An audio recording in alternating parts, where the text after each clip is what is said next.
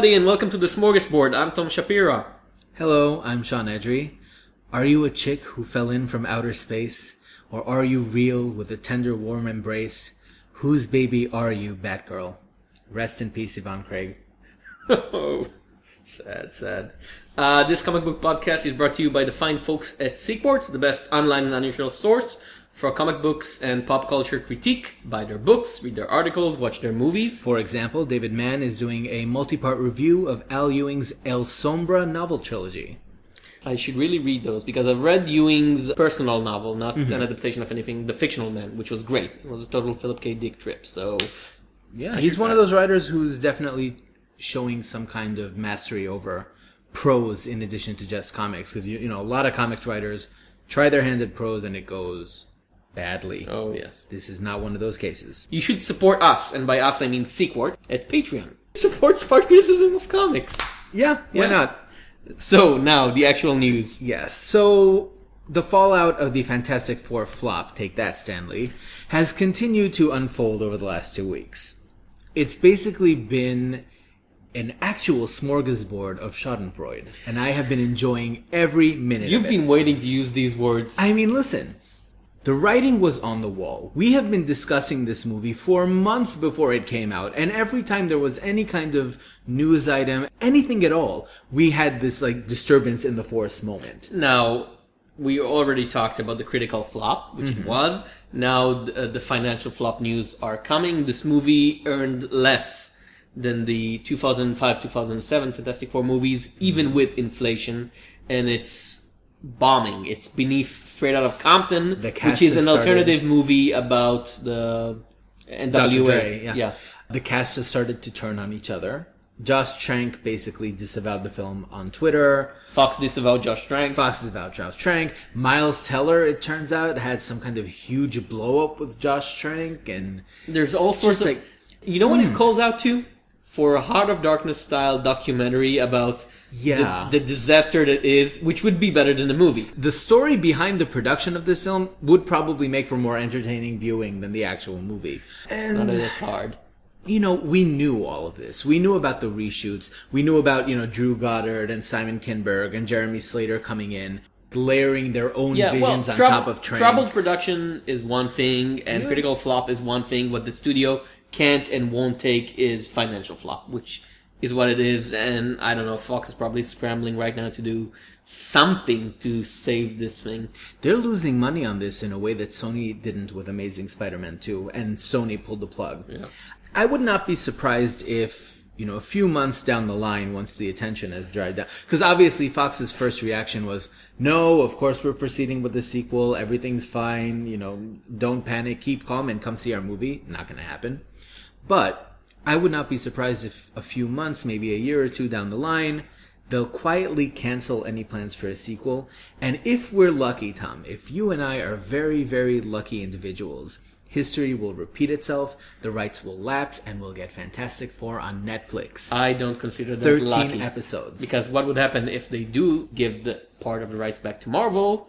They'll probably want to do it for a movie. Because I'm beca- taking Daredevil as the template. well, no, no, here. because Fox would want a movie, not a TV show, and Marvel would want you know. No, their- I'm saying the rights would lapse. no, Like, I know. Fox gave Fox would never let the right lapse. I don't know if that's true. Mm, never. Because the thing is here, they gave up Daredevil for a specific reason, right? They couldn't get it to work, and the profits that they got from the Ben Affleck movie weren't enough to keep going. So that was a situation where they're just like, you know what? We don't need it. We can't do it. Forget it. I'm just like imagining a 13 episode Netflix series for Fantastic Four. Episode one, you do the Mole Man. Episode two, you do With uh, what Doom. budget? There's good CGI these days. You can do it. uh. Net, besides, Netflix does not have budget problems. Well, I'm not sure about that. Anyway, the thing I'm af- I'm afraid of vis-a-vis this case, sci-fi. no, no, no, is that Marvel do get the rights back, and they Mm-hmm. say, well, it's our tentpole uh, product thing. We'll do a movie from it, and so their interesting projects, the Black Panther, Captain Marvel, Mm. will get postponed again, just as it happened with Spider-Man. I think that in that particular situation, it wouldn't work out that way because with Spider-Man, they, as soon as they got him back, they wanted to integrate him into the Avengers. If you're looking for a natural connection to the Fantastic Four, that would probably be the Inhumans, not the Avengers. So maybe after phase three and all that is Anyway, over. anyway, we have one possible result already from the Fantastic Four flop, the Fantastic Flop. Uh, Mark Millar is taking his Nemesis film adaptation uh, from Fox to Warner Brothers. Now, point. Mark Millar was for a time considered the creative advisor to Fox regarding their superhero franchise. which explains so much about the state of Fox. But this is Fox's idiot tax, right? This is the price that they pay for not just putting out but a then bad movie. Millar paid no tax whatsoever, so that makes him a genius. I guess. Well, I mean, Yeah, a clever, an evil genius. really, Fox has no one to blame but themselves in this case. Anyway, I've reread Nemesis for Uh. news why? Because I haven't really read it for the first time. I've read the first issue and dropped it. Okay. It's not good. Uh, if you don't know, I mean, as soon as you said Mark Millar, there was no chance it was going to be good. Starlight is good. No, it's not. Starlight's okay. We can discuss that another Okay. time. uh, Nemesis is Millar's uh, one of those high concept question: What if Batman was evil?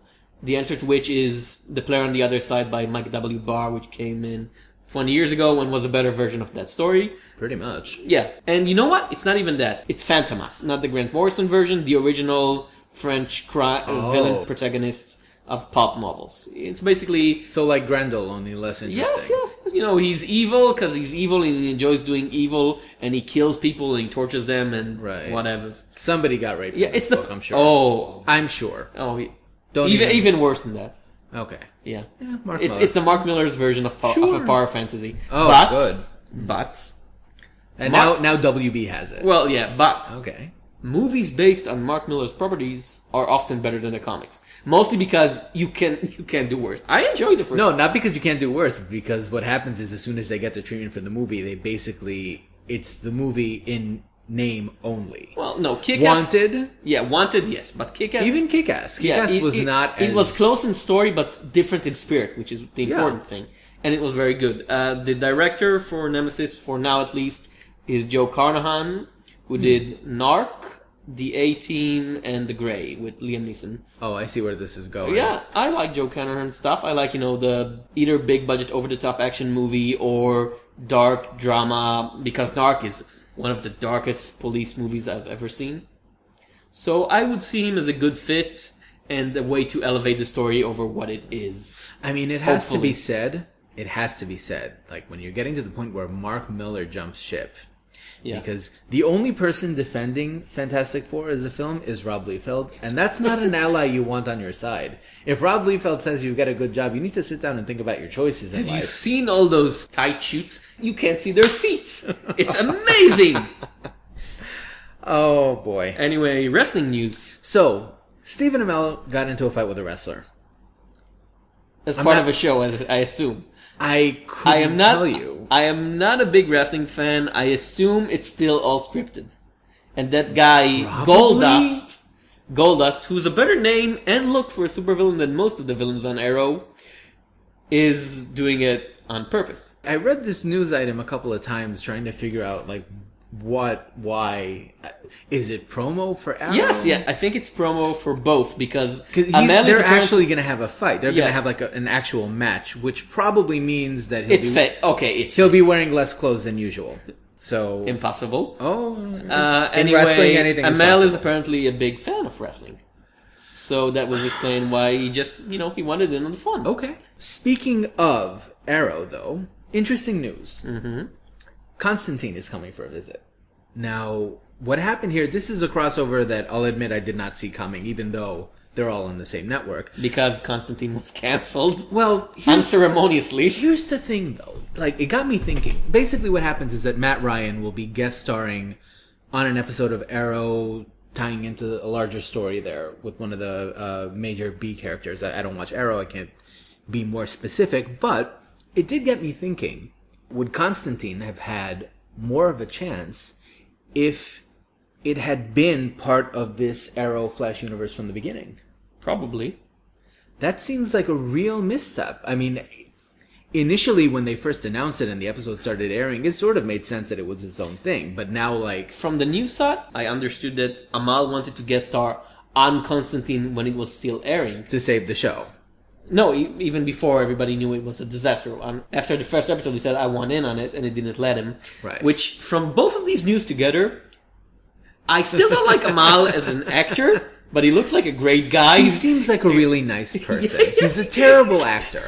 He's He's a terrible actor. But he looks like such a great guy. Like, yeah, I want to help your show. Exactly, Yeah, you I want to fight that Goldust guy. What Slightly conceited to think he could have saved Constantine because I'm sure the people in Constantine were like, "Thank you for your offer, Stephen, but we have enough problems.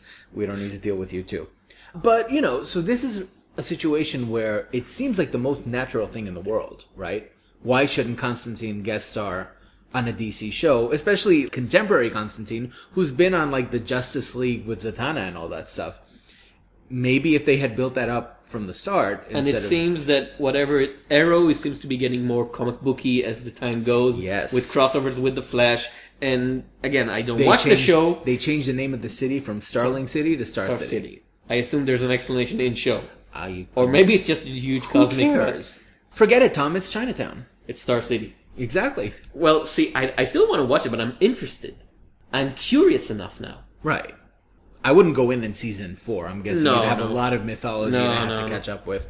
But you know, good for Matt Ryan. The show Constantine had some pretty big problems. As far as I could tell, he wasn't one of them. It wasn't a casting issue that tanked the show. So great. Okay. Speaking of the DC TV universe, We, we need to come up with a shorter name for it. they need to come up. Why is it our DC job? TV. DC TV. There you go. the DCTV verse. So, but isn't the verse part of that? I don't know. DCTV verse. VVDDD. Veni Vidi Vici. So, they've also announced another character who will be joining The Flash, and this is Dr. Light. The female doctor. Fortunately for us, it is the female version, so we don't need to worry about Brad Meltzer writing any more deeply unfortunate rape scenes.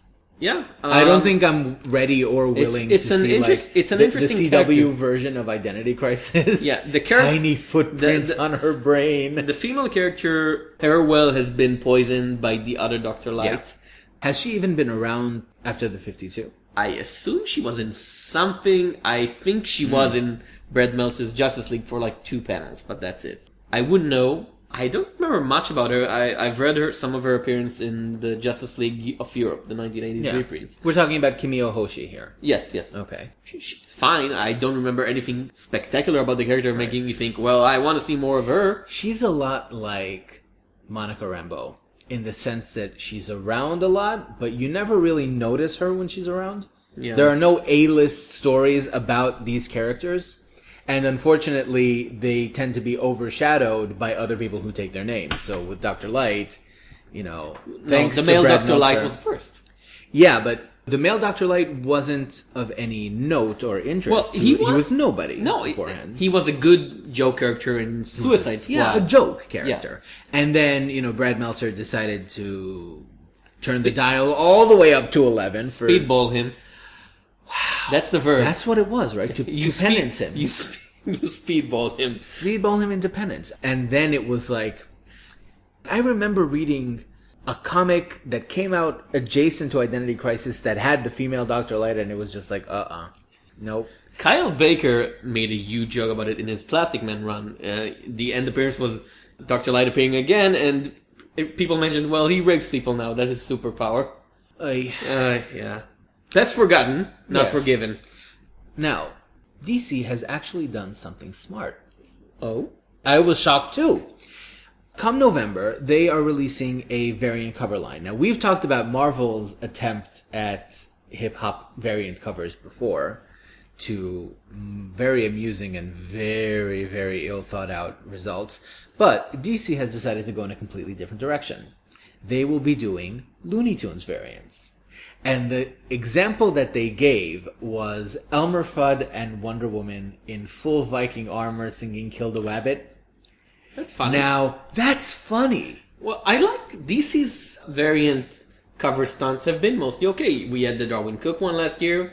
We had the Teen Titan Go variants this year, which were very cute also. There was that Batgirl and Joker story. Well, yeah, okay. That's not a, But- ve- but that's not a That was an anomaly. whole line thing. Yeah. It was just that one cover flop. yeah.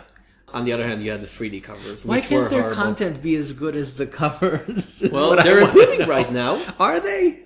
according to most reviews, yes, the recent DC line is a whole lot better than the old DC line. The only problem being that the recent DC line is tanking sales. So they're doing better, but the readership is telling them, no, no, no, do worse, please. Also, we want more, uh, more chocolate bars in, in our comics. No, we don't. Well, that's what the readership tells them. Oh, God. Uh, back to TV. Yes. Red is getting a TV version. The Warren Ellis Cully Hamner miniseries, which was already a two movie deal, Mm-hmm. now gets a TV adaptation. Why? Because, Tell me why, Tom. Because it's a name. First of all, it's not a name; it's a color. We're not at a point where somebody's saying, "Let's do Dylan Dog," "Let's do From Hell," "Let's do Watchmen." Let's... No, red. Let's do red. Why? Because it's The movie was fine. The second one was terrible. Oh, yes, first, it was. But the first one was really cute. Yes. You know, It had nothing to do with the comic other Helen than not a damn thing, and it was all the better for it because I read, I I, read, you read, read, read. the miniseries, and it's you know, it's, I- it's a Warren Ellis. I really liked Red. Both the movie and the comic. But I it was an Ellis book with everything that that implies. It Now, was you know very as a color by con- numbers. as a high concept. everywhere. Uh, very old CIA agents, agents, I guess, in the case of the movie, Mm-hmm. find themselves being chased by their past and have to avoid it. Isn't it's an okay high concept for a TV show, but the film got its name mostly from putting very high marquee actors. You had Helen Mirren, you had Bruce Willis, uh, Malkovich. John Malkovich, Morgan Freeman. So unless you can get something similar to that talent on Who, TV, who would be the TV equivalent of that? well, nowadays you don't have to do the TV equivalent. Bruce Willis still doesn't do TV, but movie film actors come to TV all the time. Yeah, but if you had to cast, for example, the role of Bruce Willis, like the role that he plays in Red, with the TV equivalent, who would you take? God knows. And it's like the movie is still out there. It's not like it was It was- 30 years ago yeah, and no, nobody's seen it. Yeah, you know. It was six, seven years ago, and it was decent, and people enjoyed it. And then the sequel came out, and less decent, and less people enjoyed it.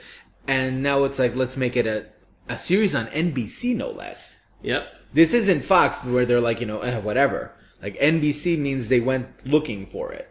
I don't know. I don't know what to Uh, make of it. It. It's a very strange choice, especially when you consider like the thought process being let's adapt a Warren Ellis project. There's no shortage of Warren Ellis projects. Why would you do the same I don't think they, Ellis book twice? I don't think I don't think they thought let's adapt the Warren Ellis project.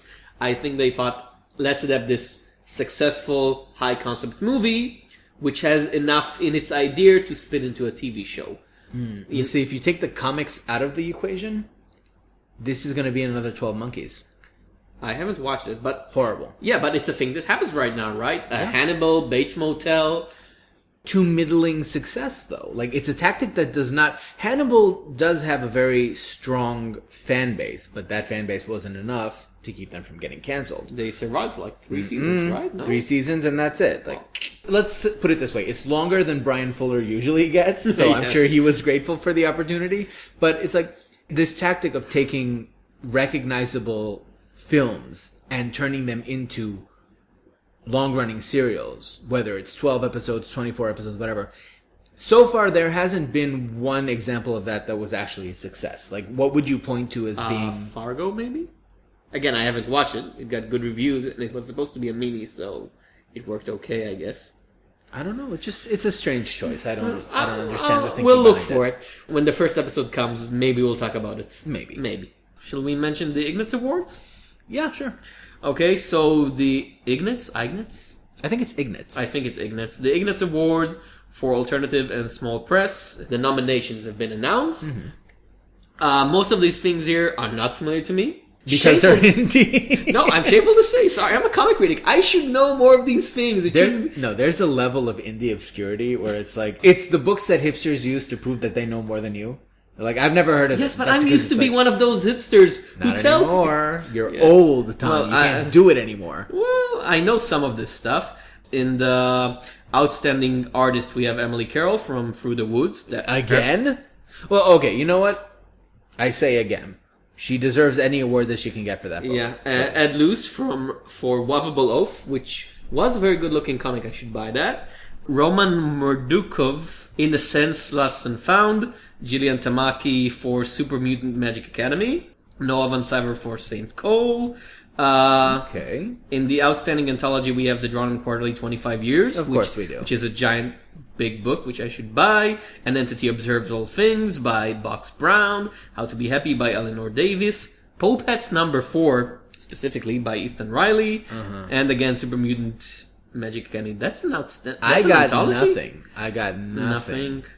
Oh, I do know Beauty. No, it's not the beauty we're, go- we're about to talk about. No, no. Beauty, the graphic novel about a woman who makes a wish to appear beautiful. I read it. It's actually really, really. I good. really like the art team who did it. Kerascoët also did uh, Beautiful Darkness. Hmm. I like stuff with the word beauty in it. Apparently so, but that was a Um, really good book. The interesting thing about the list is that there's more than 50% women in the nominations.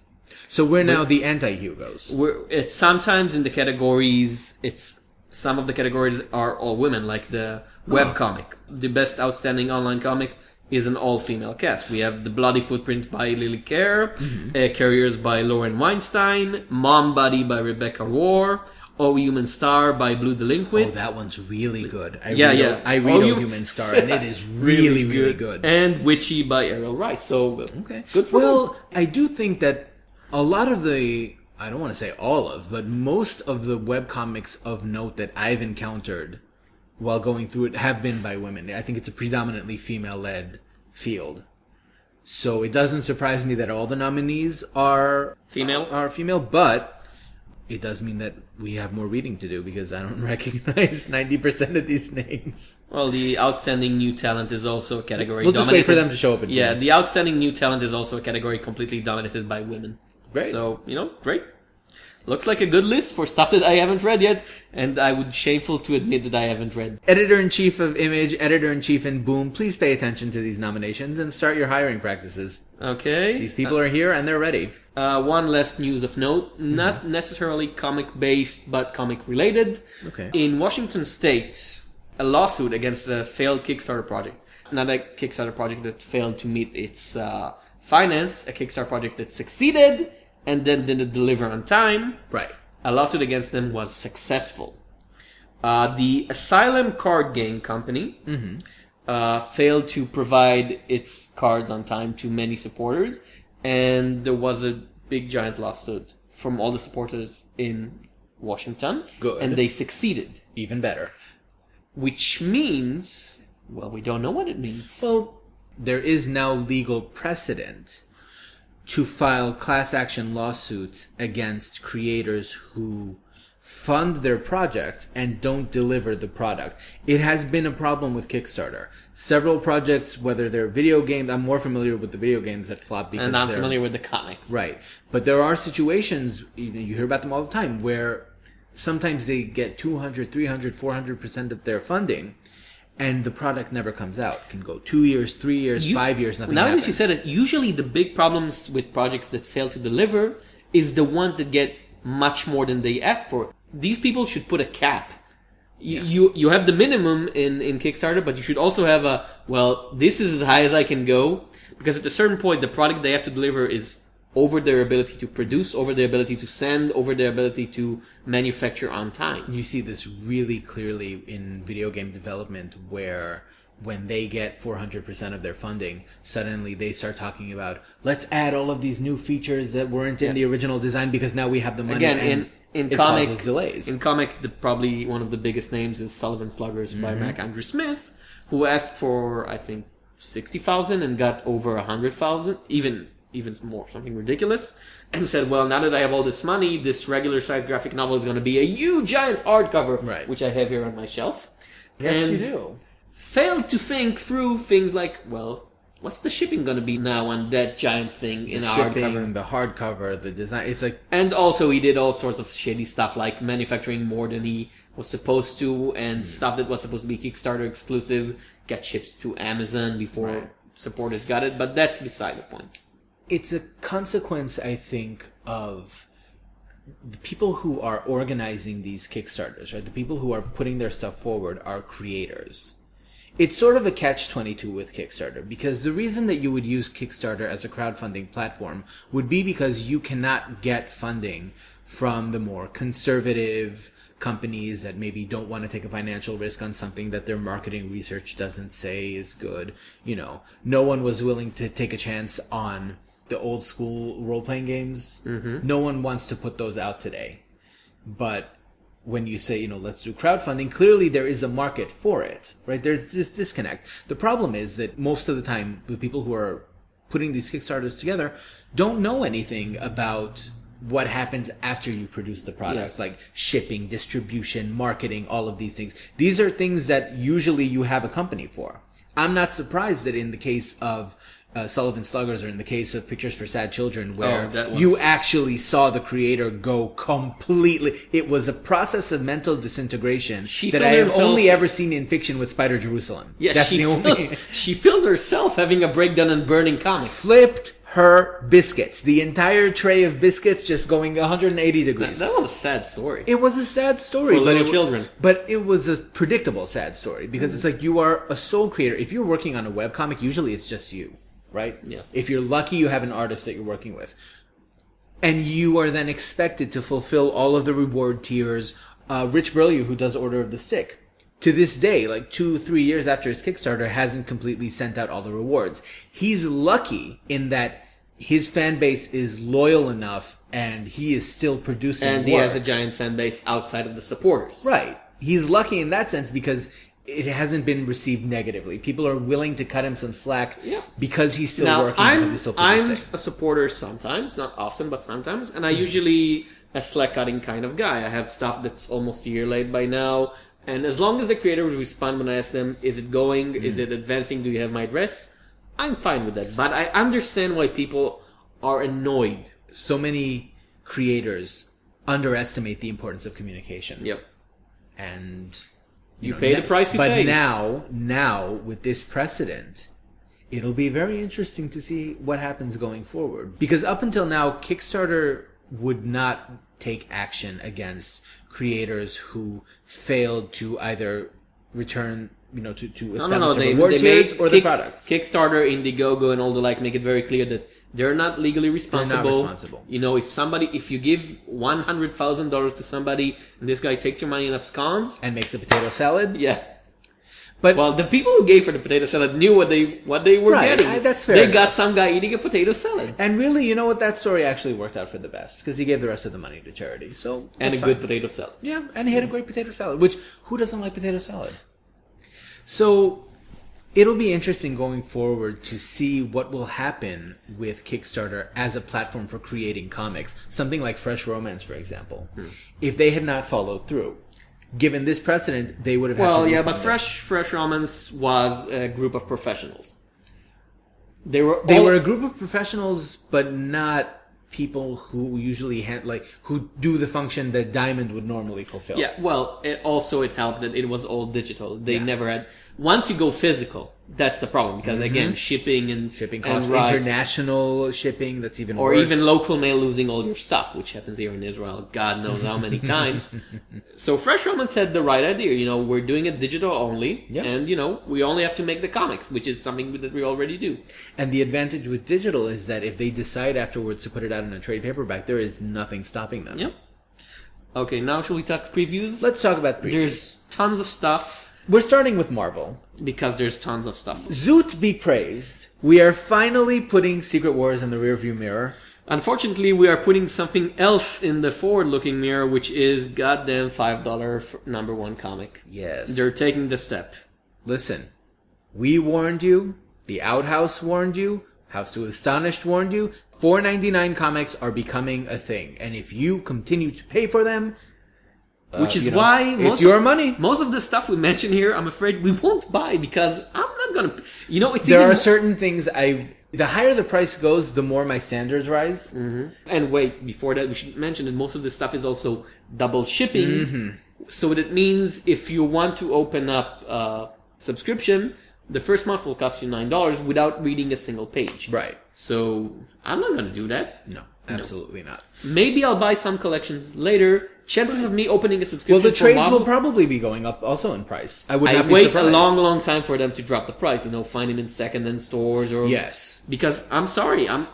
Why would I pay for for that. it has really reached I there's a lot of stuff the here. end of the line. Yeah, there's a lot of stuff here that I want to read. I cannot afford it. Sorry. That's true. You're absolutely right. But if I could afford it, maybe I would buy Drax number one by CM Punk and Cullen Bunn who write together mm-hmm. with Scott Hepburn as an artist. I pretty much enjoyed CM Punk one single story. He wasn't awful. yeah, it was a right? fun, it was He a funny comedy story. It wasn't revelatory, but No. you know, it was. well, he's doing Drax the. Destroyer, a Guardians of the Galaxy spin-off. You're not looking for the next Alan Moore here. That's true. Cullen Bunn is. I, I was about to say he's an old hand, but he's not old. He's just doing so many comics that you think of him as an old hand because whenever you open a preview, it's like, If experience is gained laterally as well as chronologically, he's fine. if you take out Cullen Bunn and Charles Soule from the previews, you lose like 40% of all comics published monthly. That's true. So there, there were a few books here that piqued my interest. Mm-hmm. Um, so this has been announced before. I don't know if we discussed it, but Mark Waid, Adam Kubert, and Mahmoud Asrar are doing the all new, all different Avengers. Yeah, we knew about it because there was the preview book during the free comic book day this Right. year. Now this is a situation where I'm starting to see a trend that, and I'm not happy about it because all new, all different Avengers, right? The roster certainly seems to bear that out because you have Ms. Marvel, you have Sam Alexander as Nova, you have Jane Foster as Thor, Sam Wilson as Captain America. It They're does, actually new and different. and Miles Morales. Who's writing it? Mark Waid. Now, I don't have anything against Mark Waid. Absolutely not. He's a solid storyteller. Do I want him writing Kamala Khan? I don't know. Because he is, for all that he is a solid, competent, capable storyteller, he is neither new nor different. Well, I think he can be okay. Again, the the comic book preview that was and the free comic book day issue was fine. It was perfectly doable. Uh, Marvel Young Avengers type stuff. Now, I'm not the biggest fan of Miss Marvel right now, so I I wasn't that offended by how it was written. And friends of mine who are huge, giant Miss Marvel fans said they liked it. So In terms of recent developments, yeah, no, I would say that the book is still very much on point. well, you know, um, it kind of It's being derailed by No, no, no. Even Secret even Wars be, even before Secret Wars, it's it's perfectly fine. It's not for me. Okay. Okay, but people who actually said that Miss Marvel is for me also said the all new Avengers stuff was good. So Right. Okay. okay, There's All New X-Men by Dennis Hopeless and Mark Bagley. which is actually not all new. Our the X listeners- Men fight to defend the world that fears and hates them. Our listeners again. will start to detect a trend here Yes. with new and different books. There is an X book I want to talk about though. That's not that one. All New Wolverine, number one and two. Tom Taylor, David Lopez, and David Navarro. Laura Kinney, formerly X23, has taken the name Wolverine. The solicitation text says she's the best there is at what she does. I'm curious because it would have been the easiest thing in the world when X23 was first introduced to basically just have her be a distaff Wolverine, right? Wolverine with boobs. She wasn't though.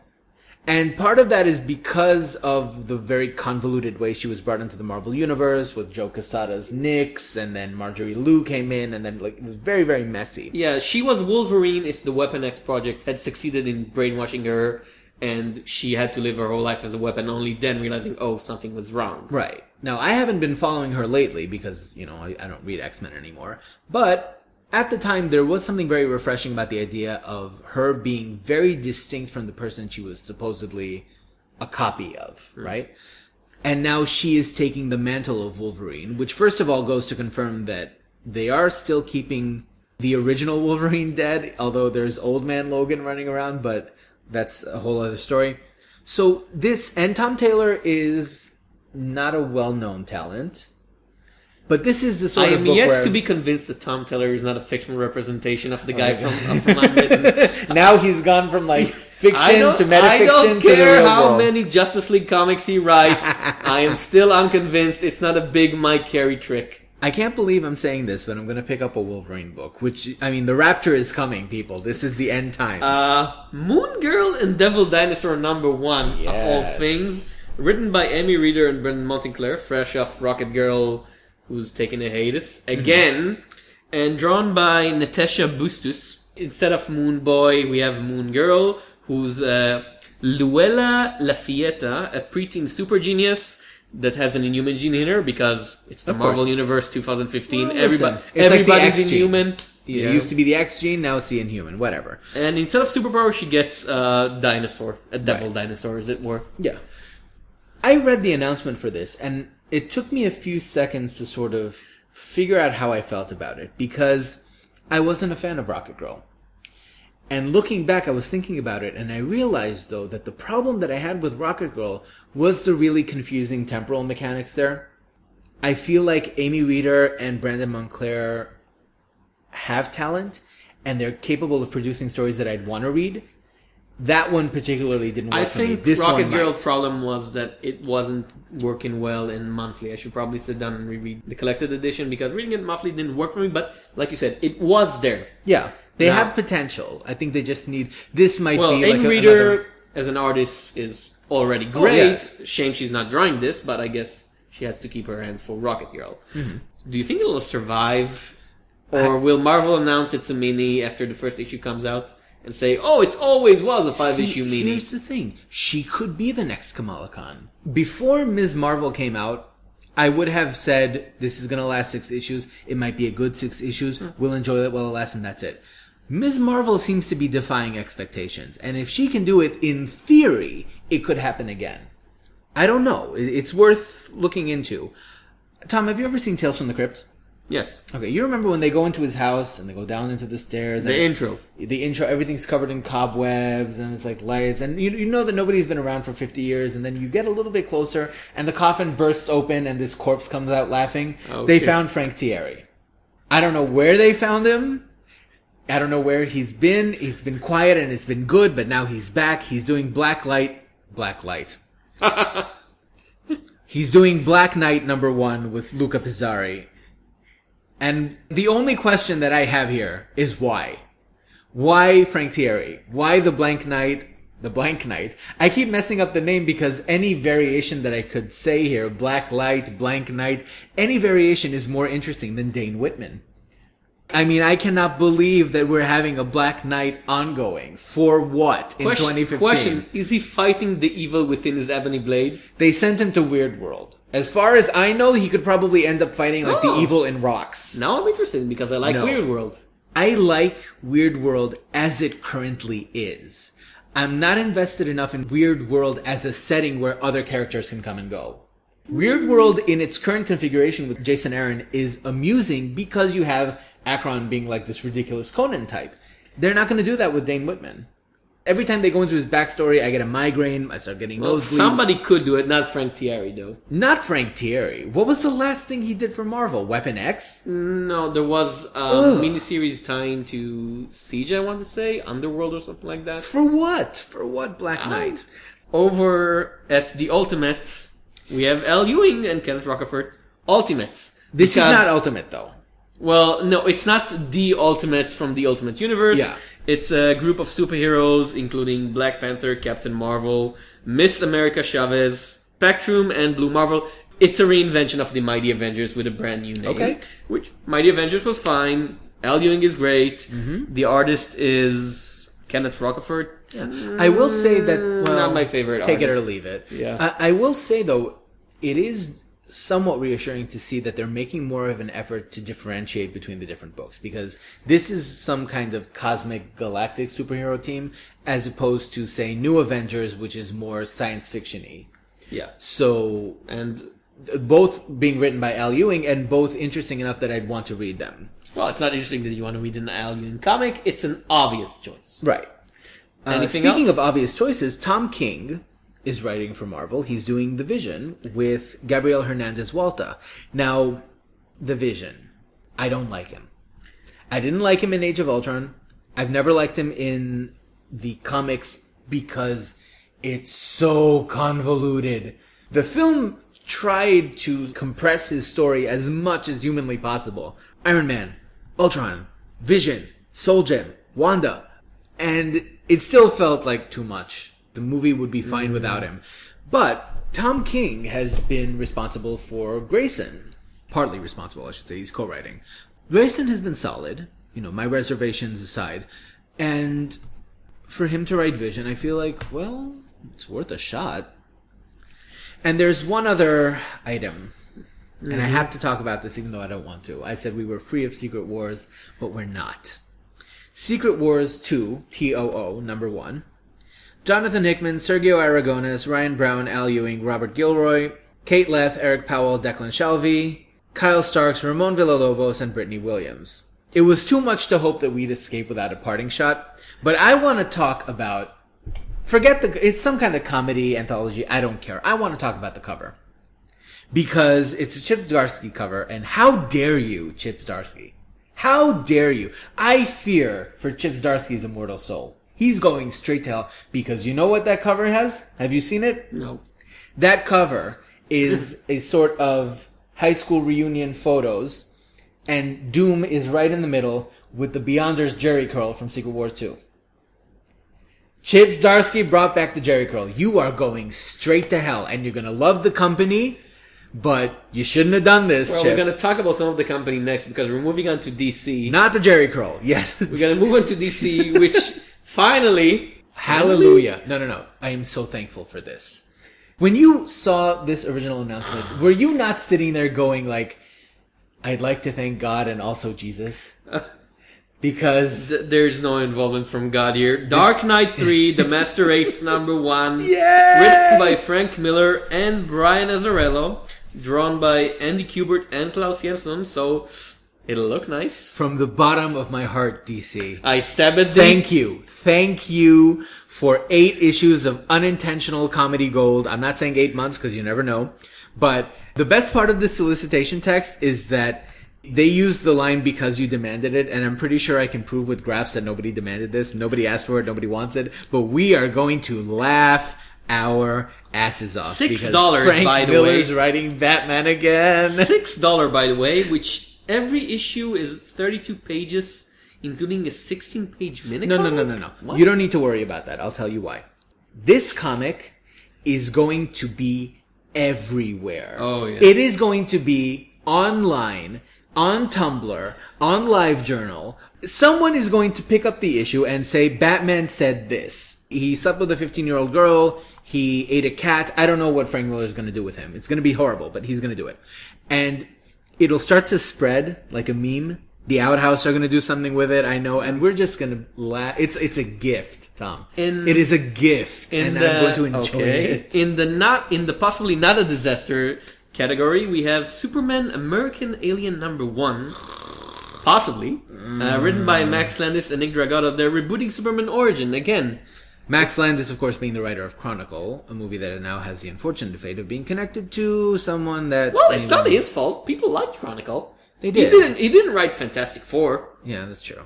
He did do some Adventures of Superman stuff, which was pretty fine. But why the origin story again? Why? Because it's been two years. No, it's been like two years. no. It's time again. Well, how does Morrison do it? Exploding planet, concerned parents, Kansas. Doom Planet, uh, hope, hopeful scientists, concerned parents, last hope. The end. That's it. That's it. We've just done your job. We don't need seven more issues of this. I mean, to be fair, they're pitching it as like the untold stories of Superman before he was Superman. We had 10 seasons of that in Smallville, and quite frankly, it was And the Mark Waid Birthright series. and Birthright and Earth One, and it's just like unless you are really going to do something crazy, and I mean crazy, Lana Lang is a guy. Martha Kent dies instead of Jonathan Kent. You know, like unless you are really going to go for a departure and try to look at Superman's origin in a different light, there's no justification for doing this again. There just isn't. There's no reason for it. Shall we talk the Vertigo series? Yes. Because they're still launching. Yep. Go we, ahead. we have some new projects at Vertigo. They're still going with the number one initiatives, which really reassuring to me. Now we'll start with Eric Kripke, who is the creator and former showrunner for Supernatural, is doing a six issue miniseries with John Higgins about, and I quote, an irreverent and brutally realistic, end quote, real life superhero story. Now, here's the thing. You didn't give the name of the series. The reason that I'm not giving the name is because the premise sounds generic as hell, and if you know Kripke's work on Supernatural, you know that he is generic as hell. So I'm not even going to say the name. I'm just going to say, don't do it because you are going to fall asleep. You know, Supernatural, credit where it's due. That show has been running for 11 seasons. I don't know who's watching it anymore because anyone who started would be like 40 now. Hmm.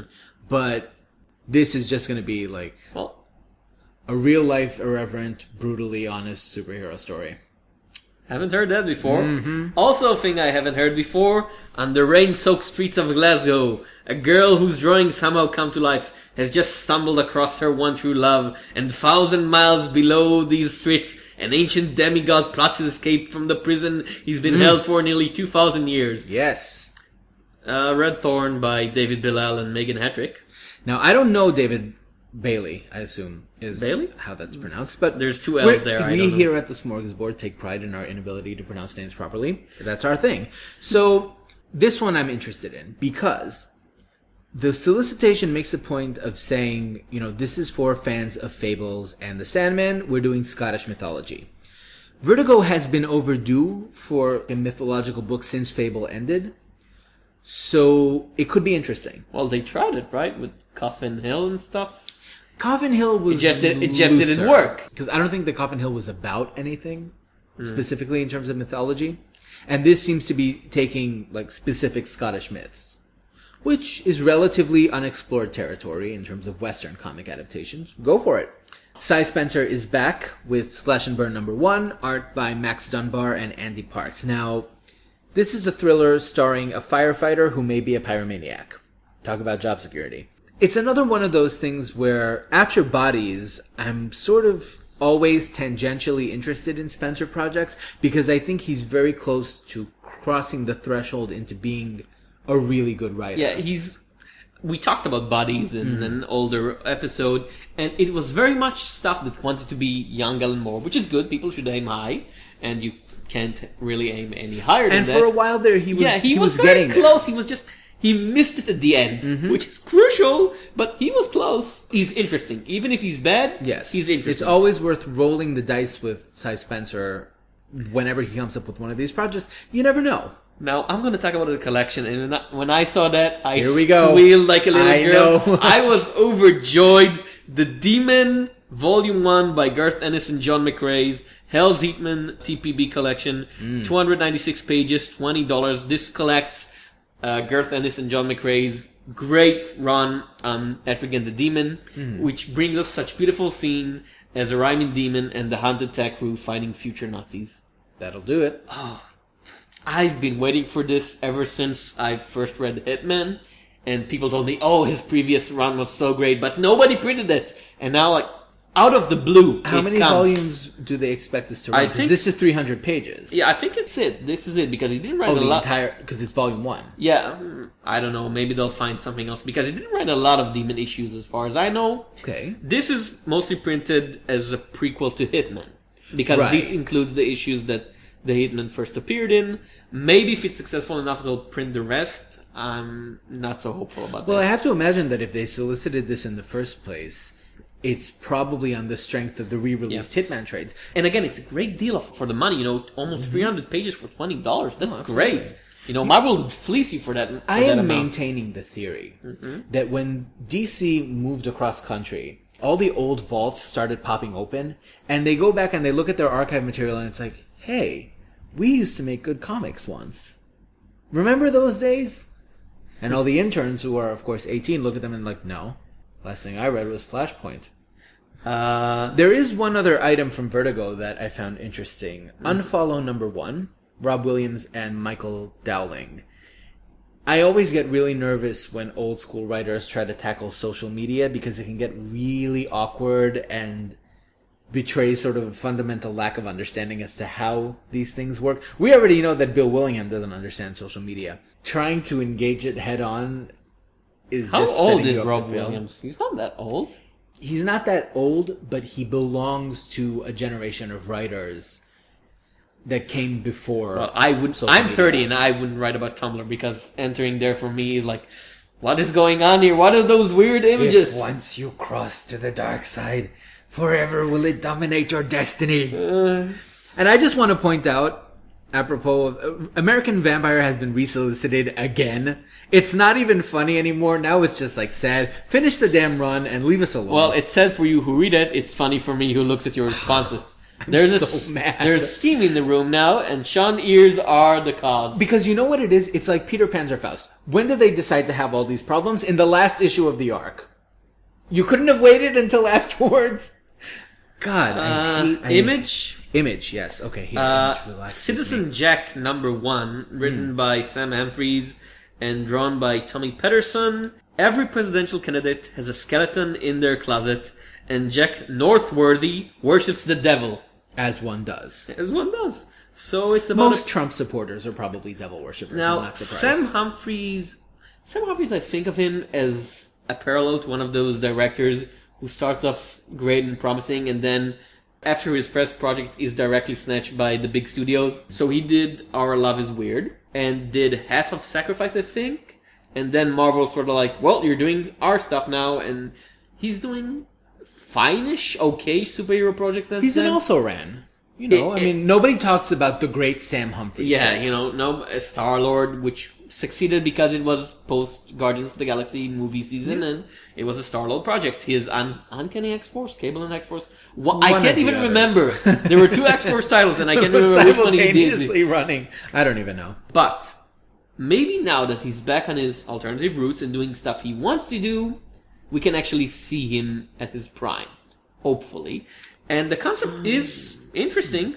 I don't know if they'll play it for black It's- comedy or for like serious drama. Well, they're And calling both it horror comedy. Yeah, both could work actually with such a thing. My concern here is that, like social media, politics are, or political satire, I should say, is a very tricky field.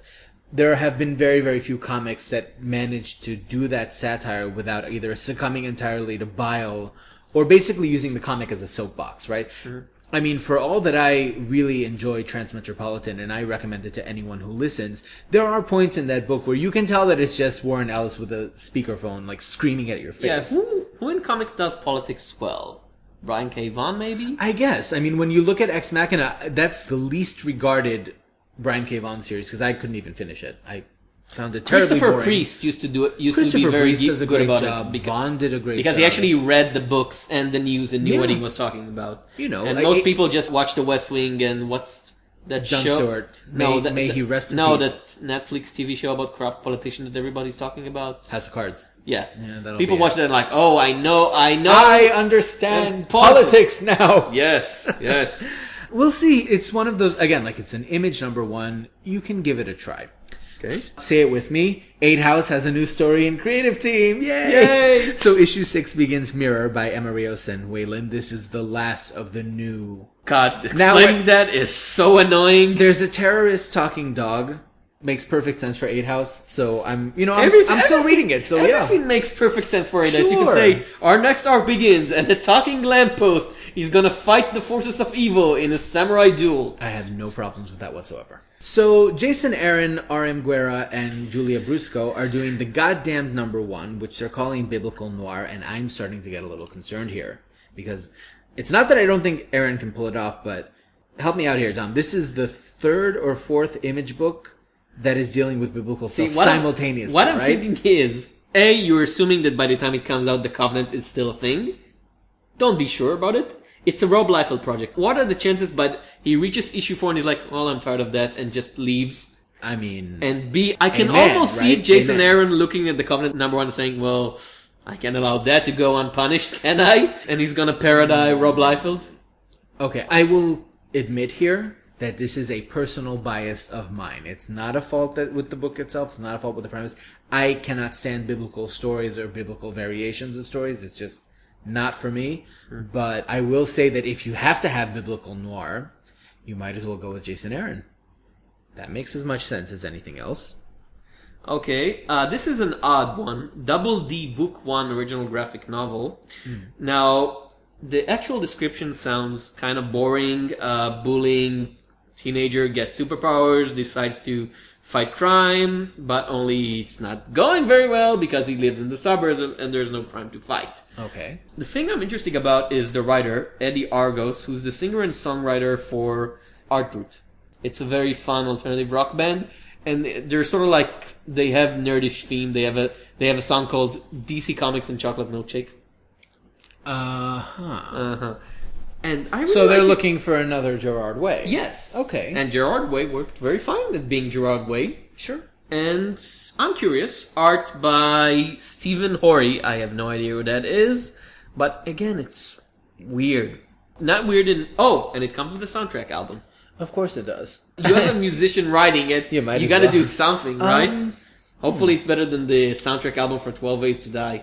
This is the sort of thing where what I would do in this situation, because the description is so generic and there's really no information, is I would wait until there's some kind of interview or mm. preview, something that gives more, Maybe just a hop- clearer view of what's maybe they're hoping fans of the band would buy it just for the sake. If they are an alternative rock band with a solid fan base, that's pretty much about the same Yeah. amount of people. So And it's a graphic novel. 40,000 copies. Yeah, that's 40 it. it's You're a done. graphic novel. Forty thousand copies is excellent. Is Sure. huge. Especially for image. Yes. Quick question, Tom. What do the words quiet seaside town, good deeds, and feel good movie remind you of? Uh, If your answer is Mark Millar, first of all, get a CAT scan. But second of all, you're right. Huck number one, Mark Millar and Rafael Albuquerque. Any other writer, the premise of a guy called Huck who is forced to do good deeds, maybe I'd give it a look. Not Mark Millar. He knows what he did. He knows why he's on the blacklist, so no. uh, Ringside Number One by Joe Keatinge with art by Nick Barber and Simon Koo. Wrestlers, wrestlers, everywhere. Yeah, it's a realistic drama about the ringside world, about the world of wrestling. We always say Image should do more stuff which is not science fiction, fantasy, horror. Yeah. So here they're doing it. Joe, Keatinge. Keatinge. did Shutter, which is pretty good. I kind He of lost the plot on that after the. yeah, well, it was okay. He did Tech Jacket, which was fine. He did Glory, which was glorious. Mm. Yeah. But a lot of that was uh, the artist's stuff. No, So- the story was pretty no, good no, too. the story was pretty good, but Sophie Campbell, you Yeah. know, carried a large chunk of that book. But he's a good writer. It's an interesting thing. I'm, I'm into that. What wasn't clear to me from the solicitation text is is this pseudo documentary like Hip Hop Family Tree or is it a fictional No, no, no, no. story I, about I- wrestling, like- I think it's fictional. Hip Hop Family Tree, you can do it because most of the people you're talking about are dead. it's a historical documentary. Yeah, doing stuff about wrestlers is dangerous because they can come on and no, they can't because they don't actually know how to fight. It's all staged. yes, right? but they're big and burly. yeah, but you have to ask yourself: if you encountered a wrestler and you got into a fight, would you expect him to know how to throw a punch without like stamping his feet on the floor to make the sound? That's enough to beat me, and I assume that's enough to beat Joe Keatinge. I don't know. So this is actually one that was announced a couple of image expos ago. it finally came out. Monstrous number one, uh, Marjorie Liu and Sana Takeda. So a steampunk girl can control kaiju. All well and good. I'm already sold. But here's an interesting thing. Triple sized issue. 66 pages, no ads, $5. Good price. Even if Liu wasn't on an upward mobility trend at the moment, like she's getting better as time goes on as a writer, even if that weren't the case, for the price and the value alone, I'd say go for it. Have you ever read anything by her which wasn't a Marvel thing? Have you ever read one of her novels, maybe? Yes and no. Okay, she wrote a prose novel called X Men Dark Mirror. Uh, Now, this was before she started working at Marvel Comics. Yes. It's like one of her oldest, oldest works. It was not good. well, in. X Men prose novels, the standards aren't that high. You'd be surprised. Christopher Golden used to do really good work there, but that's a whole different tangent. Anyway, so Monstrous is finally coming out. Uh, I mean, again, like 66 pages, $5. I don't know where you would Um, the yearly that. Thought Bubble Anthology 2015. Hopefully, I'll actually be there and pick it up in person. All right. Yeah, with uh, Clark Bursko, Tom Langington, Ray Fox, Nick Garwich, Jeff Lemire, Tula Lotay, Rick Remender, Boo Cook, uh, Ferdo Rimple, Ray Fox again. Again. Yes, Emmy Lennox and Bab Star. Four Wow, dollars. That is some. Coll- I mean, they're calling it a collection of short stories by the best in the business. They're not wrong. yeah, uh, four dollars, thirty-two pages, but big paper print pages. So I have one other item of interest from Image Limbo number one. Mm-hmm. Dan Watters and Caspar Wijngaard. I really hope I got that right. Now, the description sounds interesting. So, they're calling it Neon Noir, crossing 50s pulp with an 80s VHS visual aesthetic. There are femme fatales, amnesiac detectives, and voodoo queens. I don't even know where to begin except to say that it's an image number one. Hmm. I mean, at some point you have to wonder if they have like some kind of random premise generator and they just happen to have talent that can work with it. I it's like I assume so. please write about a body swap tree woman wandering the. Oh sure, eight house. I got that. I can do it. I mean, I don't know. Uh, Dark Horse. yeah. That's an odd one. Call of Duty Black Ops 3, Nope. number one, written by Larry Hama. Of course, it's written by. Le- Who else could it be written by? I asked you. Chuck Dixon. Could it be? well, What is Chuck Dixon doing these days, though? He's I- not getting work. Larry Hama has still been working. I think he's isn't he? doing Joe Frankenstein. For who? Oh, uh, no, no, no. Winterworld. He's doing Winterworld for IDW. Have you seen an issue of Winterworld in the No, last but six it- months? it's in the solicits. So they say. Anyway, again, I It don't. would be Larry I don't though. care about the games. I don't care about FPS. Uh, I don't care about. Speaking as someone who does play video games, not this crap. No, thank you. But I do care about Larry Hama doing military man action. What What do you find the most boring, repetitive comic in the world? Imagine that as a video game, and you have Black Ops. Hmm, okay. Another item from Dark Horse, Kingsway West number one. This is a four issue miniseries by Greg Pak, Mirko Colak, and Wil Quintana. A Chinese gunslinger is stuck in a version of the Wild West with magic swords and monsters. That sounds appropriately crazy for a miniseries, and it's Greg Pak, Yeah, who Greg is uneven. Yeah, who is uneven. But when he's good, he's good. exactly, and for four issue miniseries, it's like you can give it a try and, and see where it goes with that. Shall you mention the boom thing? I'm gonna let you mention the boom thing because Grant Morrison and Dan Mora, who's a good artist, are doing Klaus number one, the first of a six-issue miniseries, The Dark Origin of Santa Claus. Now, Tom, as the world's premier Morrison scholar, please explain to me what the hell is this man doing? I think Julian Darius is the world premier Morrison scholar. Tom, Julian, as the as the world's second best Morrison scholar, please explain to me what on ear- the dark secret origin of Santa Claus. he's making money. He's making money. There was a talk about a horrible movie that was The Dark Origin of Santa Claus. You know, Winter's Night. Somebody sold a script for that for like quarter of a million dollars for a bad, bad movie. but why would Grant Morrison go to Boom? I think he's planting his flag in every single publisher at the same time. For what? Because he's, he's got something in Image, something for DC, something for Black Mass. but doesn't this sound like something that would come out of heavy, heavy metal under his editorial reign? Like why? well, he's editing, not I don't. writing I there. just don't get it. Hopefully, Are you gonna read this? Hopefully, it's gonna be less screwed up than his other stuff. Because how can he screw up Santa Claus? Well, you can. Oh, if that is Morrison's objective, I'm sure he will find a way. Shall we actually move on to comic Reviews. reviews? Uh, shall we start with the Beauty? Let's. Uh, the Beauty number one by Jeremy Haun and Jason Hurley writing and Jeremy Haun drawing. And we're in the near future where there's a new sexually transmitted disease that whenever you get it, you turn into a perfect physical specimen. You know, you get abs and six packs. And if you're a woman, you get the model body. And so there's a task force made to deal with crimes related to beauties because apparently a lot of people think of the disease as sort of like the mark of the devil. And on the other hand, a lot of beauty saying, well, we don't want to hang on with you normies. That's the twist. It's a sexually transmitted disease that everyone wants to have. Most people, yeah. And so this task force get involved when a beauty, a woman who has the beauty syndrome, is spontaneously combusted on the subway, mm-hmm. and they get involved, and then the CDC gets involved, and there's a whole conspiracy angle that's maybe related to the main officer, and maybe not. So that's the first issue. Well, what do you think of it? kind of mediocre-ish, not bad. Now I liked some things. I liked that when they started with the concept of the issue, they just told you straight up there wasn't any of this heavy-handed news reports or people talking in bad dialogues. It was just straight up narration. This is what's going on. One, two, three. Now can we move on to the story? Right. More people should do that. I mean, that's sort of the golden rule for number one, right? Yeah, you're a comic book. You're allowed to use narration. Don't people adapt this stupid rule for movie scripts where you're not allowed to narrate your actions? Mm-hmm. You can do it. It's perfectly legal. I've checked.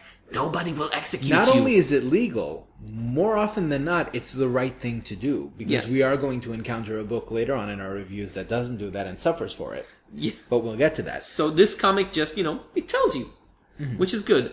On the other hand, after it tells you, the plot it moves to sort of a generic crime conspiracy plot, and I just there's so much interesting in this premise, in this idea, Mm-hmm. and then this comic is just this cop, his partner, his wife, yeah, their angry boss, you know, the government that wants to take their guns away, whatever.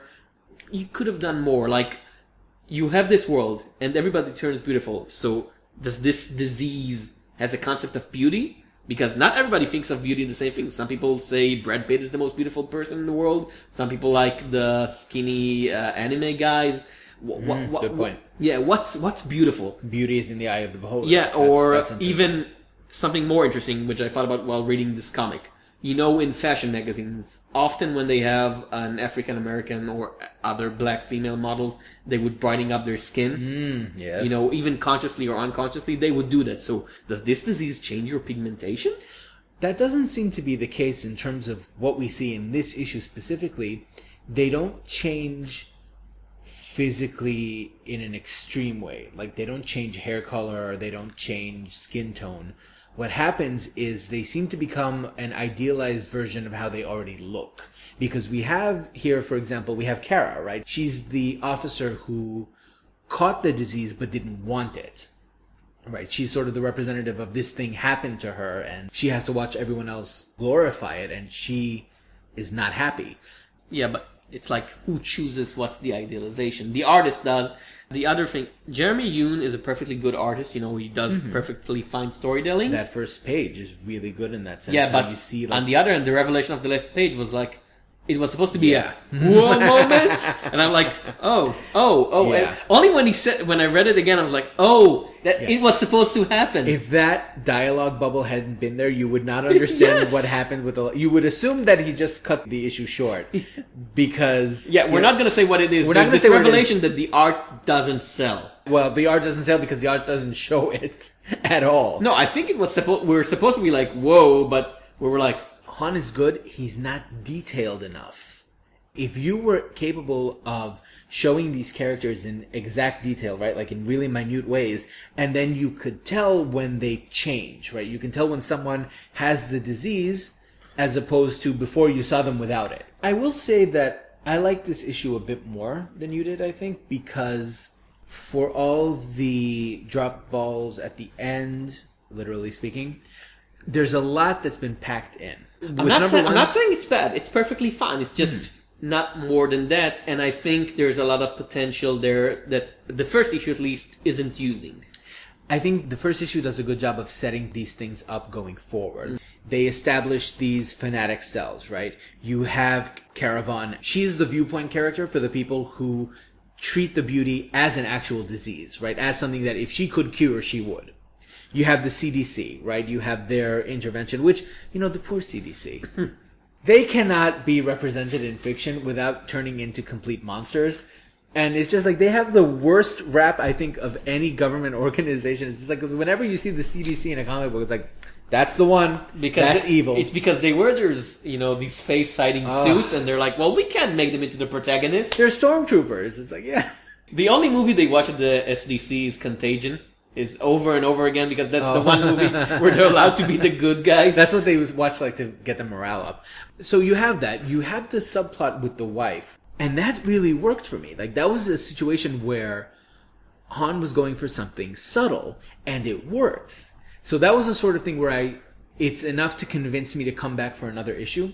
He paces himself. There's a lot of content here. There's a lot of world building. It all works out okay. Had this been a double-sized issue, I think maybe he would have had more room hmm. to talk about personal ramifications of the beauty. But this is something that he might continue to pursue in later issues. So I'm I'm sticking with it for the first arc. Are you coming Okay. back? Uh, I think I'll wait for the trade. Okay. Okay. King, Tiger number one, written by Randy Stradley with art by Doug Wheatley.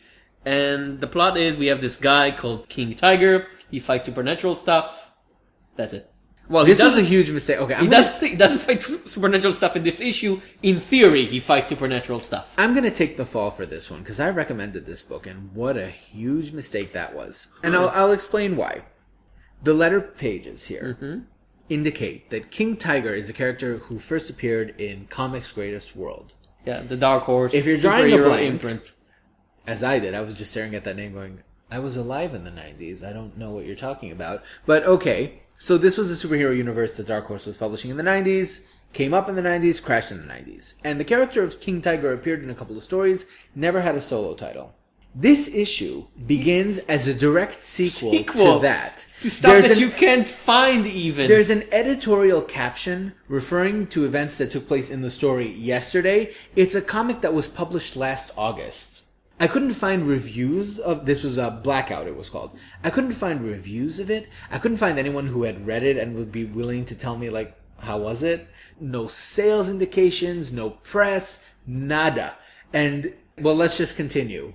Wait, no recap page? No intro? It's been a long time since I've seen a book fail at basic accessibility this badly. Even Empty Zone, which we reviewed a couple of episodes past, with all of that convoluted publishing history, you can still read that first issue and be like, I sort of understand the basics, maybe not the yeah. Empty Zone was a failure of storytelling, not Yeah. of presentation. You know, they immediately jump into exposition and we meet King Tiger. This guy I'm like, and his sidekick. Who? Who are you? What knife? Why is he picking up a knife? Why is she wounded? Who had a wound? The editors go read uh, Blackout. You send me Blackout. How am I supposed to find it? Now, I mean, the wow. actual the actual story. Uh, Doug Wheatley is a fine artist. He does you know good work. I kind of like the design. I'm sad that King Tiger is not actually a tiger with a crown, but you know I can live with a guy with magic swords. I think they didn't want to get sued by Tiger Lawyer. Because he might actually sue them and bite their heads off. You never know. you know, as far as the f- as first issue goes, if I already knew what I was supposed to know, only you didn't tell me, I would still say sub mediocre because Yeah.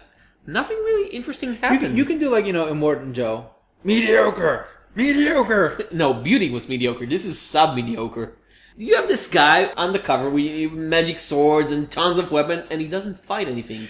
We have to wait for he- the end of the issue for him to meet someone. When his sidekick runs upstairs, he's like, "Don't open the door," and it's like, "No, it's okay. The demons will not come back." What demons? When were there demons? What? What can't happened? we see demons? Why can't we see Why? Why show us the sidekick running? Show us King Tiger No, fighting he- evil. King Tiger opens the door and you see this very calm ocean and fish swimming and all that, and he's like, "No, it's okay. The demons will not return." Wait, what? Who? Why? It's one of those situations where there's such a deficiency in context that I can't even tell you if it's good or not. Because I'm reading this and like, I don't understand anything that's happening here. These characters are all making references to events that happened to them and that are direct. This is the thing. It's not just that it happened to them. This issue takes place a day after King Tiger's last adventure. It actually begins with, are you okay? Are you still injured from what happened yesterday? What? Where is King Tiger number zero to explain these things to me? So, total loss. I, I can't. Okay. Uh, our last number one is String Divers by Ashley Wood, right? Here our troubles began. By Ashley Wood, Chris Ryall, and Nelson Daniel. Now, Ashley Wood gets the title of creator and art director, That's already the problem. Who gives Ashley Wood art director? But Chris Ryall and Nelson Daniel are storytellers, so they're doing art and writing? And he was just designing characters? Well, I know Chris Ryall's a writer. I don't know Nelson Daniel. I, I assume he's no, an artist. Yeah, because it's not an Ashley Wood No, art. no. Because we can see what happens. Yeah, you can see shapes. It can't be Ashley Wood. Uh, anyway, This is some quantum science voodoo here, and Tell them you know, about. okay, Tom, you know how like in movies, there's always that one guy who says to the scientist, "Could you repeat that in English, please?"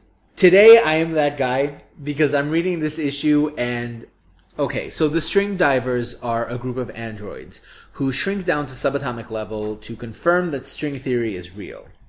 Then a string is destroyed. This is apparently bad. And then a cruise ship disappears with an old lady screaming and to think I was worried about food poisoning. It's not very good, is it? The problem here is is twofold. First of all, there's a lack of focus in terms of who we're meant to be following. Like the androids are by design generic and interchangeable. They're named only by Their the colors? colors? of the colors of the clothes that they're wearing. and their application because we have one of them is doing only stealth, one of them is only fighting. Right.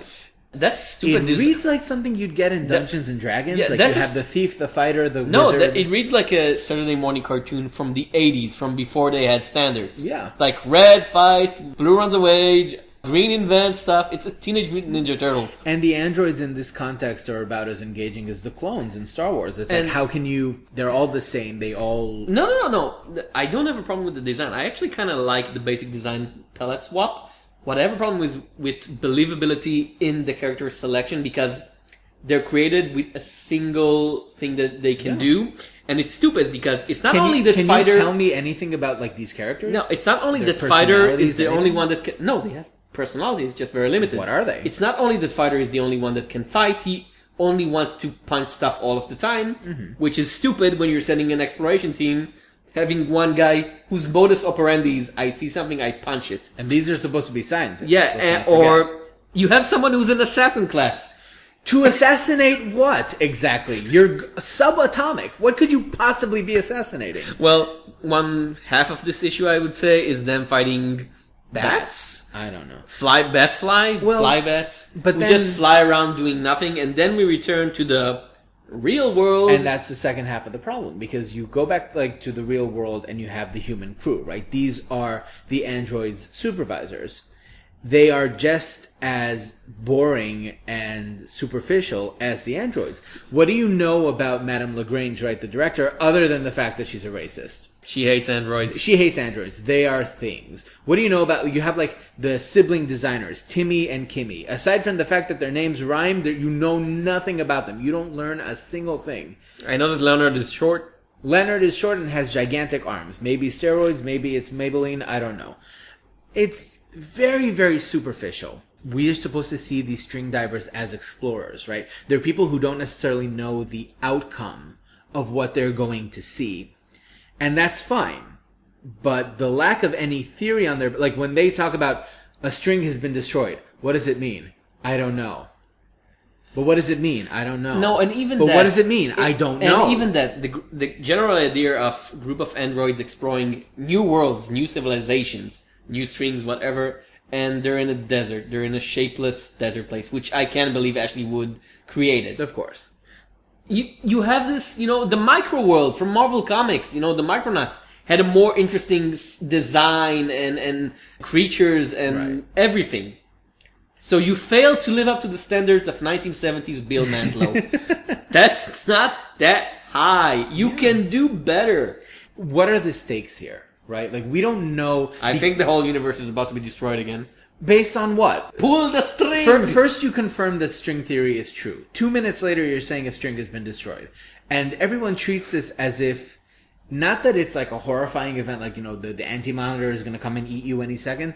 That's probably bad, but we don't know why. As a result of that, the reader is also like, should I be concerned or just weirded out? Like, how do you? I'm bored Yeah, exactly. What reaction can you I, I actually get from this? I didn't have high hopes but I had some hopes for this concept So did I. I mean, Chris Ryall. I thought it would have been fun but it wasn't Chris Ryall is, you know, he's known for being a decent writer. I'm not sure what went wrong here, but I'm not. Can we agree to blame that. Ashley Wood? Let's just agree to blame Ashley Wood. Sure. He can take it. Sure. He's used to having Ashley Wood, no, him. Ashley Wood has so much bad karma built up that he never paid for. So if we want to drop this in his lap, I'm totally okay with that. and our final review, we're Let's doing move on to the main course. yeah a collection review. We're reviewing the first six issues, what will be volume number one of Descender, written by Jeff Lemire and drawn by Dustin Nguyen, published by Image Comics. Now- present this. We have okay, so this was my pitch. Mm-hmm. We've talked about Jeff Lemire more than once on this podcast, and somehow this is the first book of his that we're actually reviewing. We failed to review Jeff Lemire. Well, you know what, Jeff? Maybe don't do so many Secret Wars books, and then we'll we'll come by. No, but we've missed Hawkeye. We've missed the first issue of Descender. We've missed a whole lot Okay, of stuff. but am I glad that we are reviewing Descender because I really, really, really love this book. This is one of the best new image number ones that I've seen in a, quite a long while. Okay, explain the So- plot and then explain why you like it. Descender. The book starts with this fantastic false introduction, and I think that Lemire is having a bit of fun there. Like, if this were a run of the mill image book, the character that you see in the first two or three pages, you would assume it's their story. It's not. The basic plot is we are in a future universe in which humanity has settled nine planets in what's called the megacosm.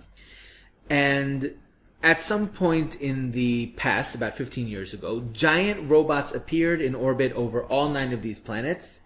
They attacked violently and then disappeared. Ten years later, a little boy wakes up in an abandoned mining colony. His family has been killed. He's not sure what happened. He meets this really adorable giant driller robot who calls himself Driller the Killer. And it becomes clear very quickly that this boy, Tim, is a robot. He's a companion robot. And we don't necessarily see a problem with that until you have this gorgeous double page spread where he accesses the news network and you find out that what actually happened is these giant robots attacked and disappeared. And as a result, humanity turned on its robot population. We should also mention that because they lived on different planets, there's like divergent evolution thing with Yeah, you had Either alien- humanity became different races. species, or no, you have alien alien, races, races. right. Actual alien races. They don't really come into play too much at first. Just the the Gnishes. The end of the first issue has a detailed list of the nine planets that repeats And- itself at the end of every like, issue. And like these guys are insects, and these guys are whatever. So, in terms of six issues, I think Lemire does a really good job. First of all, the world building here is phenomenal. In one arc, you get to see the former headquarters where the government used to be situated, and it's now like this ruin falling apart. You get to see Gnish, which reminded me a lot of Giedi Prime from Dune. It's like this industrial, and of course there's a gladiator arena because you got to have a gladiator arena. And in the hands of a lesser writer, a lot of the decisions that Lemire makes would be carried out as sort of like routine. You know, it would just be sort of the cliche thing to do. And he always manages to find that little extra twist. Mm-hmm. And I really enjoyed that. Initially, you have no idea that Tim is a robot. Then you find that he's a robot and it's like, okay, it's AI, right? So the kid was left behind and now he's gonna go find the meaning of humanity and family, whatever. Then he goes onto the news service and it's like, Mm-mm, no, there's, that's actually not quite what's going on. Then you have Dr. Quon, right? Who presents himself as like the, the, designer father- of all robots. yeah, he, he is called the father of robotics. And he is tasked with figuring out what these giant robots, these harvesters were. Which, by the way, the design for them was really, really cool. And it turns out in the context of his arc that he's not what he appears to be. That the robots aren't what they appear to be. The premise is constantly bits of ori- yeah bits of originality are constantly poking through what would have been a cliche, and I I really really enjoyed it. Okay, I didn't like it. Oh no! No, I didn't hate it, but I didn't like it. And here's the reason. Mm-hmm. Where you saw originality, I saw a mishmash of all ideas, and you said AI, and here's the thing, I didn't care for Timmy 21 at all. He was Oh. just so boring and just, I'm a cute wasp boy, care for me. I wanted to choke the little guy all Right. the time. And I but wanted, he's not the protagonist of the story. well, he's the focalizer of the story. And here's again, I didn't care for the doctor and the tough army lady. Naturally, there's a tough army lady. Where you hmm. saw originality, I saw, you know, regular characters. And when you said, oh, a gladiator fight, I was like, oh, there's a gladiator fight on this futuristic planet. Because, of course, super futuristic societies with space travel still fight like the Romans do. normally up until that point, I would agree with you. But then what you're forgetting is that these planets have all been destroyed. Like their civilization Sam- has reverted well, they to still Roman. Well, they still have space travel. I just I couldn't care for the characters, and Mm-hmm. when you consider the plot of the six issues as a whole is boy yanked from one place to another with no agency, and even the characters who yank him constantly change. So there's like. Uh, first, second issue is he's saved by Driller the Killer, and then the third issue the Doctor comes in and takes them, and then the fourth issue the pirates come in and take them, and every single time it's like yank, yank, yank, yank, Yeah. and nobody has any control over what's happening in the plot, and therefore I don't care what happens to them. It's just a series of events. And okay, and the thing that I'm really surprised that I didn't like is the art, because it's Dustin Nguyen. Oh. Dusty Nguyen is great, right? you But didn't like the art. I liked it on a panel by panel basis, hmm. but my god, his page layouts on some of the more complicated scenes were horrible. The space battle in issue three or four With with, the the, squid ship. Yeah. What happened there? I had no idea. They're like, oh, they're grabbing us with the tentacle. Are they? because it looks like you're just standing in a white void shooting into space. Right. You're staying inside of ship and there's a tentacle. Is there? Are you sure? Okay. I'm sorry because Dustin Nguyen is a great artist. Dustin Nguyen knows what he does. Dustin Nguyen never had a clarity issue before that, and I'm reading this and I have no idea. And it annoys me. Sorry. And you know, it's it's it's nice looking again on a panel by panel basis, but nothing blows my mind. It's not bad. It's just where you saw originality. Again, I saw another science fiction story. Well, I think the world building was very good, as you mentioned, but the characters inhabiting these worlds weren't worthy of them. I think that the clarification that I would make in terms of when we talk about originality, I mean, bearing in mind, I'm comparing this in my head to other initial arcs for mm-hmm. Image, right? Like, for example, shortly before reading Descender, I read the first arc of Invisible Republic. Mm-hmm. That arc fails precisely where Descender succeeds. Because it's so static, because like they're only stuck on one planet and in one city and in one place and you're not going into depth where you are, but you're also not seeing like this, this whole futuristic world that you've created. Whereas at least in Descender, you do manage to sort of move around these different locations. And Jeff Lemire has said that they will be visiting the rest of the hmm. nine worlds in later arcs. If you are going to build this large solar system, this arena for your characters to run around in, it's good form to at least show some of them in the first arc. Like if it's the first six issues. Had this been three issues, it would have felt, I think, a little weird because you need the time to sort of explore the setting because the setting is a lot more important here than it is in something like, say, Wayward or Goners even. Right, where it's like you have this whole fantastic world, but the writer isn't quite up to the task of showing you in detail. Well, like, my, you know, look my at the- comparison point would be something like Egos, which the setting was actually built less well, but the characters that inhabited were excellent, Right. and they actually add agency in what they were doing. Even the characters were, by their design, I'm not gonna spoil Egos, meant to be manipulated, had something to do. And here it's just go, not even go from A to B to C, it's be pulled on the string from A to B to C. No, that's- and also the revelation you mentioned about Dr. Quon. Mm-hmm. In theory, it's a very good twist moment, but for me, it was like, so what? He's not the focal point of the series. The No, boy is. but his revelation ends up leading to a much larger reveal. The thing that I find most interesting about this arc in terms of what Lemire does is he connects twists. You know what I mean? Like it's not enough to just have Dr. Quon be revealed as what he's revealed as, but because of that, you find out that everything you think you know about the robots, right? And that whole thing where Tim may be dreaming or he might not be and he, he, you know, robot afterlife or whatever it is that he sees. And suddenly you realize that revelation is made possible because of Dr. Quon's revelation. They're connected together. Another writer would have just been like, here's a twist, here's a twist, here's a twist, we're done. That's what it felt like to me. It's- Here's a twist and here's a twist. No, but, but they are connected. yeah, Like, it- they're you connect- would not have had They're the- connected on a plot level. Yeah. They're just not connected to me in a interest in the character level because Okay. for me, Doctor Quon before the twist and after the twist is just as an uninteresting. Oh, I was a failure. Oh, I was a failure kind of character. And the tough military lady. I- I'm gonna spoil her, a bit of her twist. Yeah. When she's go like, "Oh, the general, the high commander is my daddy." Mm-hmm. Wow. I, why should I care? No, she's not really fleshed out to any particular degree. Yeah. I, I completely agree. I do think that with Quon specifically, because the story starts with him, right? It mm-hmm. begins with him, and afterwards, when Telsa picks him up, he's a coward, right? But he never devalues himself. He's always like, "Oh, I know what I'm doing. I'm still, you know, I'm still the doctor. I still, I still know how to find all these secrets that you want me to find." And after the reveal, he sort of caves in. When you look at like the last issue, issue six, like as soon as all of this is revealed, you notice that he doesn't have too much dialogue anymore.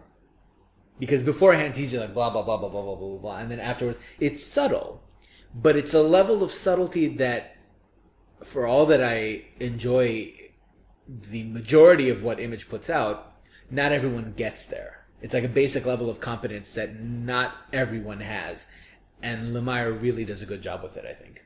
So I'm getting you're on board with this series all the way. Oh the yeah, end. yeah. th- Well, Image being Image, Descender isn't coming back until November. So, but I will be there when it comes back. Yeah, I'm I'm dropping. Sorry, it just I couldn't care. Ab- I cared about the world. I didn't care about the people who lived there, and that's a killer for me. That's the thing that will make or break a book many times. Mm-hmm. I f- did feel something for Tim, not in terms of the generic setup, but in the idea that, you know, his relationship with his brother. I did feel like that was kind of. It does pluck at the heartstrings. It's a little transparent, but I feel like. a little AI-ish. It's basically the setup for But AI. the difference is that the kid in AI was really annoying, and Tim is sort of like. You're referring to Haley Joel Osment or his brother? Is there a difference? No, uh, uh, Haley Joel Osment. Ah, okay. really irritating. I mean, you know, go sink to the bottom of the ocean. Who cares what happens to you? But I, I do think that there's something here for me to want to read more. Is he going to develop Telsa a little more? Is he going to go into? There's this really big gray military guy that I don't think even gets a name. He fights with Killer in the. Yeah, Uh, he's a big gray military guy. yeah. Okay, like there, there's Action figures sold separately. there's a lot more that can be done here, but I think the foundation has been set in a very solid way, and that's down to Lemire, I think, as the storyteller. Okay, so that was Descender, and this was this episode of the Smorgasbord. Until we meet next time, I'm Tom Shapira. And I'm Sean Edring. Bon appetit.